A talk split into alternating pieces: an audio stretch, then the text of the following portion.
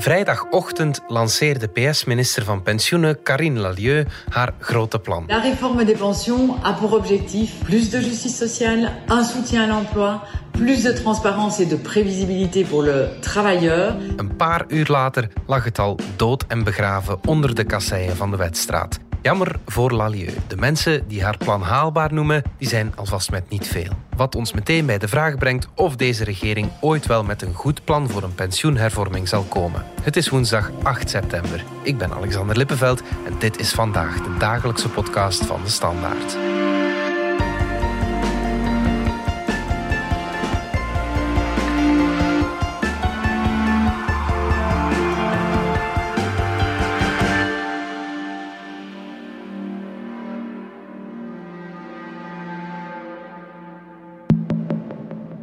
Laat ons beginnen met een overzichtje van de binnenlandse pers. Pensioenplan krijgt nul op het request. Pensioenplan nu al in de koelkast. Pensioenplan meteen getorpedeerd. Pensioenplan betekent zelfs het failliet van België. Bart Brinkman, senior writer van deze krant, van onze wedstrijdredactie. Veel goede punten scoorde Lalieu niet, vrijdag? Uh, nee, dat is het uh, minste wat we kunnen zeggen. Uiteindelijk heeft deze regering soms ook een beetje de ambitie om een hervormingsregering te zijn. En dan kunnen we niet echt zeggen dat, uh, dat mevrouw Lalieu over de lat geraakte. Nee, nee, nee. Breng je even de grote lijnen in herinnering van wat ze voorstelde? Het kwam hierop neer dat ja, de voorwaarde om vervroegd met pensioen te gaan uh, werd wat versoepeld. En dat wil zeggen dat je eigenlijk als je op je achttiende begint te werken, dan mag je op je zestigste met vervroegd pensioen gaan. Dat is een, een kleine versoepeling. En um, zoals we allemaal wel weten, heeft deze regering het minimumpensioen al opgetrokken tot 1500 euro netto. Maar de toegang tot dat minimumpensioen wordt zo bepaald dat je eigenlijk, als je tien jaar gewerkt hebt, dat je al recht hebt op zo'n minimumpensioen. Ja. Opgelet, dan krijg je natuurlijk geen 1500 euro, omdat je voor 1500 euro moet je eigenlijk wel 45 jaar gewerkt hebben. Maar goed, je krijgt toegang tot een pensioen. We gaan niet uh, in we de gaan cijfers niet, We gaan niet te veel in de cijfers. Nee, nee, nee. Maar het schoot wel allemaal in het uh, verkeerde keelgat. Hè. De kritiek klonk al, al heel snel dat het met dieprode inkt geschreven was. Ja, en voor een stuk klopt dat ook, omdat, en dat gaf mevrouw Lalieu ook toe, dat eigenlijk, eh, ze zegt, ja, het gaat wel wat geld kosten, maar tegen 2040 zouden we ongeveer wel break-even moeten zijn. Mm -hmm. Ja, goed, dan kun je even goed zeggen dat de hervorming die je voorstelt de komende 20 jaar geld gaat kosten. Ja. Nu, je kan natuurlijk ook wel zeggen, pensioenen, je moet dat soms ophouden om dat als een kost te zien. Uiteindelijk gaat het om inkomen van mensen, en mm -hmm. dat is ook zo. Dus dat is ook belangrijk. Mensen hebben de artikels ook jarenlang voor gewerkt. Mm -hmm. Maar uh, hoe dat je het eruit of keert, pensioenen kosten nu ongeveer jaarlijks 50, 51 miljard. Dat is gigantisch veel geld. Ja. En door de, ja, door de vergrijzing ja, ziet het er naar uit dat we tegen 2040, 2050... dat dat bedrag nog flink zal oplopen tot 65 miljard ja. euro. Oké, okay, in euro's van vandaag. Maar goed, dat, het, dat de hap dat de pensioenen uit ons binnenlands uh, product... Uh, dat, de hap, dat, dat dat alleen maar groter wordt. Is dat nu al de grootste uitgavenpost van onze, van dat onze is overheid? absoluut de grootste ja. uitgavenpost. Het is een heel stuk groter dan de ziekteverzekering. Dat zit rond de 25 tot 30 miljard. Ja. Dus pensioenen is, is verweg de grootste uitgavenpost van de overheid. Nu, een klein woordje over die vergrijzing. Van waar komt die? Dat is heel simpel. Uh, tussen, laten we zeggen, 1955 en 1975 uh, zijn er heel veel... Uh, heel veel kinderen geboren. Ja. Die mensen die, ja, die gaan nu stilaan met pensioen. Mm. En dat zal de komende jaren nog zo zijn. En dan hebben we denk ik een piek rond de 2030, 2040. En dan gaat dat natuurlijk weer naar beneden. Want dan hebben we het fenomeen van de denataliteit. Dus minder kinderen ja. worden geboren. En dus dat is, dat is een tijdelijk probleem. Dus ja. dat is niet eeuwig. We moet niet denken dat er alleen maar vergrijzing zal zijn. Vergeet het. Hè. Er zal een moment komen dat het allemaal wel wat beter gaat. Mm -hmm. Maar goed, we zijn niet gewapend voor de piek die op ons afkomt. Omdat we allemaal weten dat we heel wat overheidsschuld hebben. Dus er zijn totaal geen reserves. Mm -hmm. En een bijkomend probleem is dat de productiviteit niet toeneemt. Mhm. En dat is misschien iets abstracter, maar er komt er natuurlijk op neer als mensen productiever worden, dan ja, genereren ze meer inkomen. Ja. En dan kun je natuurlijk zeggen, dan kun je met minder mensen meer verdienen. En dat zorgt er dan weer voor dat je de rekening op het einde uh, kunt betalen. Maar, maar die productiviteit stijgt niet meer. En mhm. dat wil zeggen, ja, als je met minder mensen bent en je moet meer mensen een pensioen geven, ja, dan heb je een probleem. Ja, ja, ja. Waarop Lalieu dan rekende, Bart, was een optrekken van die werkgelegenheidsgraad. Wil dat 80% van de actieve bevolking aan de slag is. Ja, maar dat is natuurlijk uh, wishful thinking van de bovenste plank. Dat staat inderdaad in het uh, regeerakkoord. En het is ook logisch, als meer mensen aan het werk zijn, betalen ze belastingen en kun je eigenlijk de pensioenen makkelijker betalen. Mhm. Maar je kunt dat natuurlijk afroepen uh, van op de kansel, van we moeten allemaal meer werken. Maar als het niet gebeurt, dan gebeurt er ook niks. En dat is, dat is inderdaad makkelijker gezegd dan gedaan, omdat je bijvoorbeeld in Vlaanderen zit je met 75%. En daar is het al moeilijk om meer mensen aan de slag te krijgen. Is niet makkelijk, omdat ja. er zijn eigenlijk geen, nauwelijks zijn er nog werkzoekenden. Nee. In Wallonië en in Brussel is die afstand nog veel groter. In Wallonië zitten ze maar aan 65 procent, in Brussel zitten ze nog lager. Ja, dat kun je niet met een vingerknip regelen. Dus dat gaat, als het al lukt, wat eerlijk gezegd niemand gelooft, mhm. behalve misschien een aantal ministers. Mhm.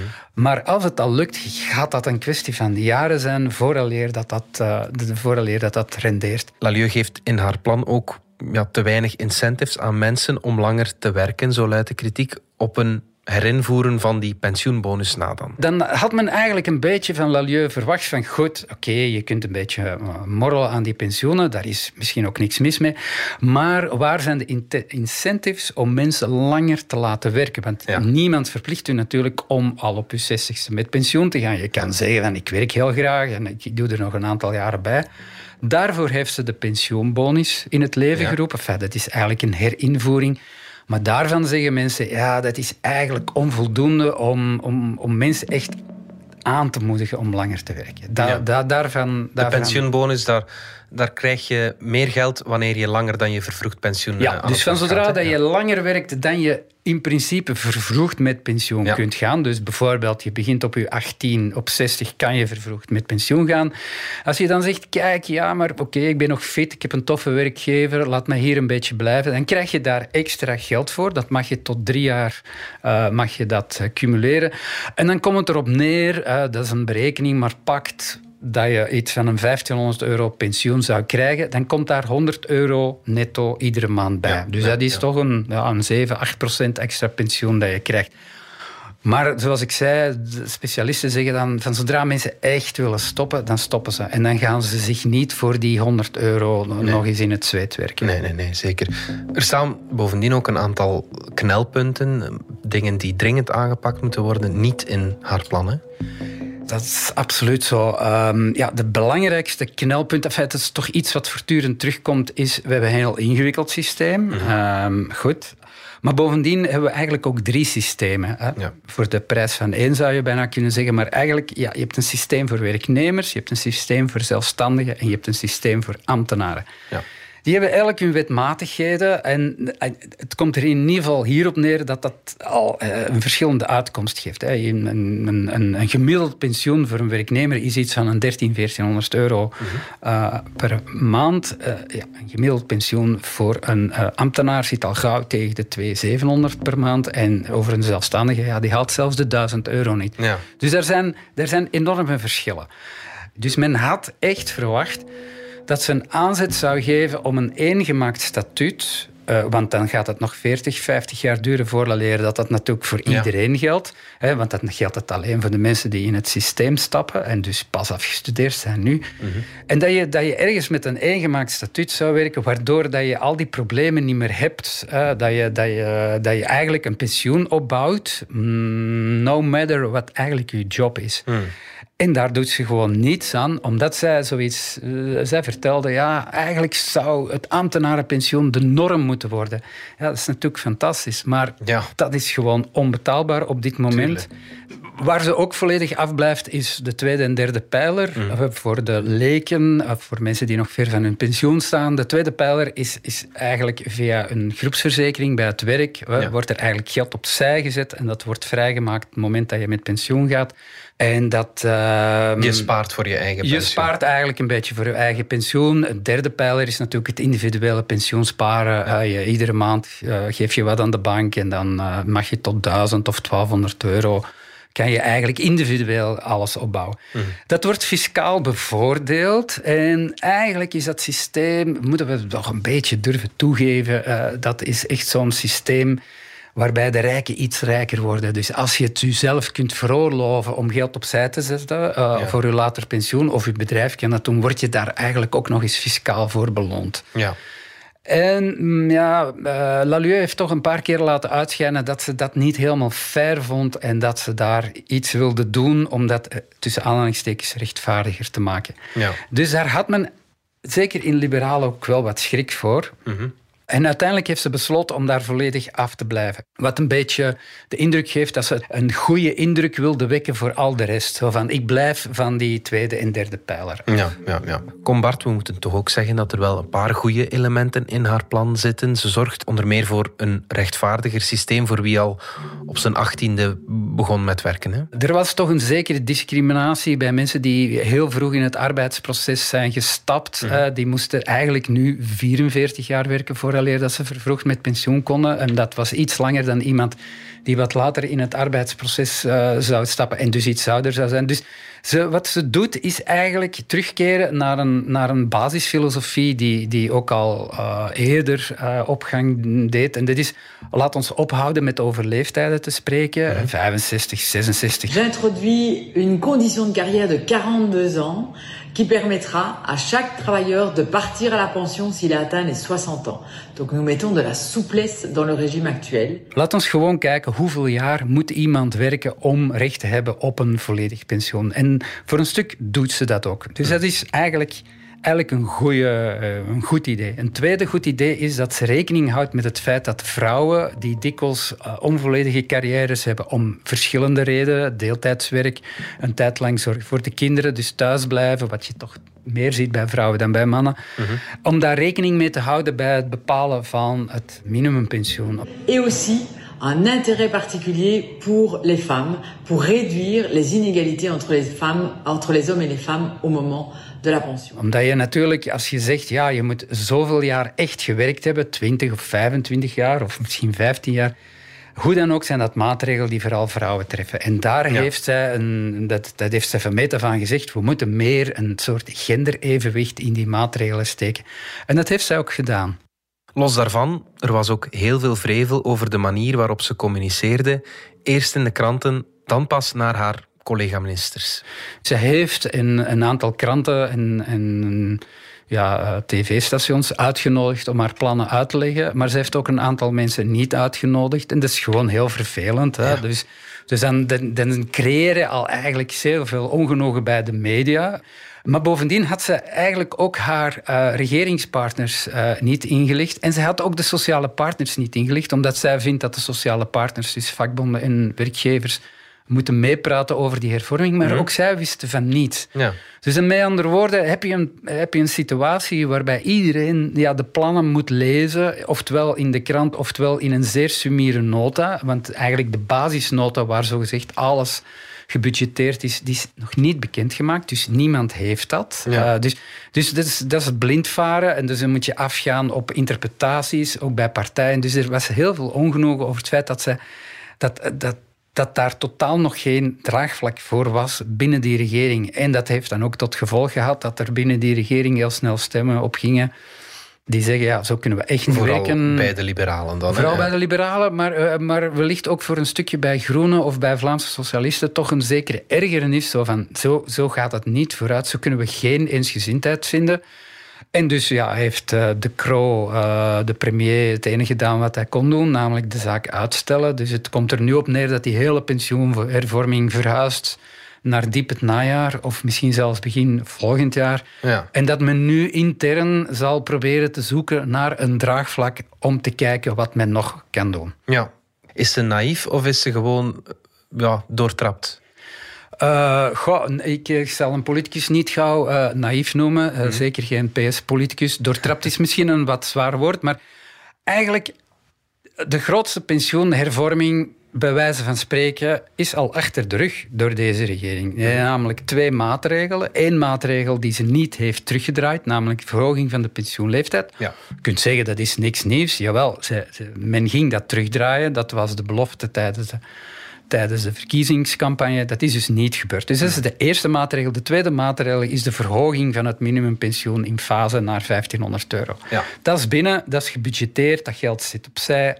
Dus eigenlijk is voor de PS de kous af. Ja, dat is maar het belangrijkste is gebeurd. Maar je moet toch als minister verantwoordelijkheid nemen om een ja, hervorming door te voeren die betaalbaar is? En ja, die... absoluut. Maar natuurlijk, lange termijn. Pensioenen is in principe dat is de lange termijn. En de lange termijn en politiek gaat zelden samen. Daar scoor je niet mee. Je scoort daar niet mee. Je, je moet scoren in 2024. Ja. En de PS weet heel goed Um, dat het feit dat ze de pensioenleeftijd niet opnieuw verlaagd heeft, dat dat um, ja, slecht gevallen is bij een stuk van haar achterban.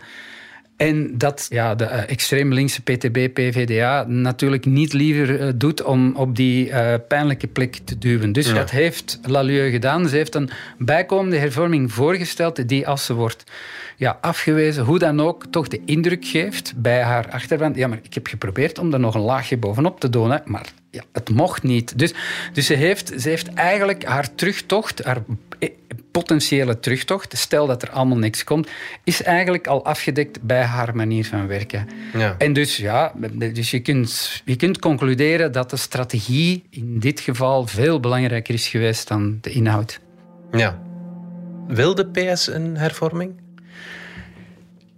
Ja, je kan er alleen maar aan twijfelen. Ik, als, ik, als ik het werkstuk zie en als ik dat vergelijk met haar beleidsverklaring, dan denk ik dat, uh, dat de PS dat geen prioriteit vindt. Ja. Ik heb het gevoel eh, dat ze echt, ja, dat ze zeker geen vlucht vooruit wilden nemen en dat ze gewoon uh, wat er is moet beschermd worden. Uh, en, en eventueel kon daar nog iets bij komen, wat dan meer geld kost. Maar goed, zij zegt mhm. pensioenen mogen geld kosten. En als dat niet lukt, ja, dan kan ik aan de achterban zeggen: ik heb geprobeerd. Ja. Punt uit. En in 24 zijn verkiezingen. En is het de voornaamste zorg van de PS natuurlijk om extreem links op afstand te houden. Ja. Wat ik daar nog aan kan toevoegen, uh, uiteindelijk oogst men ook een beetje wat men zaait. Ja. Een jaar geleden uh, was men volop aan het schrijven aan een regeerakkoord. Men wilde zo snel mogelijk een regering, omdat ja, de coronacrisis was natuurlijk in alle hevigheid losgebarsten. De tweede golf was toen volop bezig. En men heeft het hele pensioenluik uh, um, toch een beetje afgehaspeld. Dus er zijn een aantal, eh, er zijn twee grote lijnen beslist. Maar de kleine lettertjes, ja, die zijn wat overgelaten uh, aan de minister zelf. En dat zie je ook in, in, in haar beleidsverklaring. Mm. En dus ja, er zijn mensen die zeggen van goed, uh, dat is toch goed dat een regeerakkoord niet, al, niet alle punten en commas bevat, want dan kun je aan cours de route, kun je natuurlijk, uh, dan ben je veel dynamischer. Dat is waar. Maar een regering die natuurlijk bestaat uit zeven partijen en drie ideologieën, ja, mm, ja. ja. echt dynamisch, dan zo'n regering heeft een leidraad nodig. Ja. En die was er eigenlijk niet voor pensioenen. Mm -hmm. Dus misschien, ja, de, de, de, achteraf werd dan gezegd, ja, dat hadden we toch kunnen weten. Ja, we hadden het kunnen weten. Dus eigenlijk, de logica der dingen is gerespecteerd, maar het, is natuurlijk, het staat ons allemaal vrij om natuurlijk grotere verwachtingen te hebben op het vlak van hervormingen dan wat er nu voor ligt. Dat, is, uh, dat staat iedereen vrij. Dat denk ik ook. Als ik eerlijk ben, Bart, ik krijg hier een heel slecht gevoel bij. Dit weekend noemde de minister van Energie het Belgische energiebeleid gewoon, ja, sorry voor de luisteraar, maar gewoon kut ik denk dat je van, het, van de pensioenen bijna hetzelfde kan zeggen. Ja, we, kunnen eigenlijk één, één conclusie trekken. In feite, dat is de conclusie waarmee ik uh, in het weekend mijn stuk ben gestart. Het structureel, diepgaand hervormen mm. in België, dat gaat niet samen. Ja. Ik, ik, wil me niet over uitspreken of Vlaanderen of Wallonië dat wel kan. Dat, dat wil ik niet doen hier. Maar voor België ligt dat heel moeilijk. België is een land dat aan elkaar hangt van een groot compromis, uh, of laten we zeggen talloze compromissen. Ja. En ja, dan is het heel moeilijk om op een bepaald moment ergens een, een grote stap vooruit te zetten. En eigenlijk in de vorige regering zou je kunnen zeggen, was het nog erger, want die regering hing ideologisch beter aan elkaar. En die zijn er ook niet in geslaagd om een grote pensioenhervorming door te voeren op de verhoging van de leeftijd. Na, er ging een pensioensysteem met punten komen. Uh, mensen met een zwaar beroep zouden sneller mogen uitstappen. Men heeft er jarenlang over gepalaverd. Het is gewoon 0,0 uitgekomen. Dus, dus ik bedoel, het is, ja, het is endemisch. Het is de, we, kunnen het de Belgische ziekte noemen. We kunnen daar lang over treuren. Maar het is gewoon zo. Het is zeer moeilijk om een nieuw systeem of een meer performant systeem te bedenken.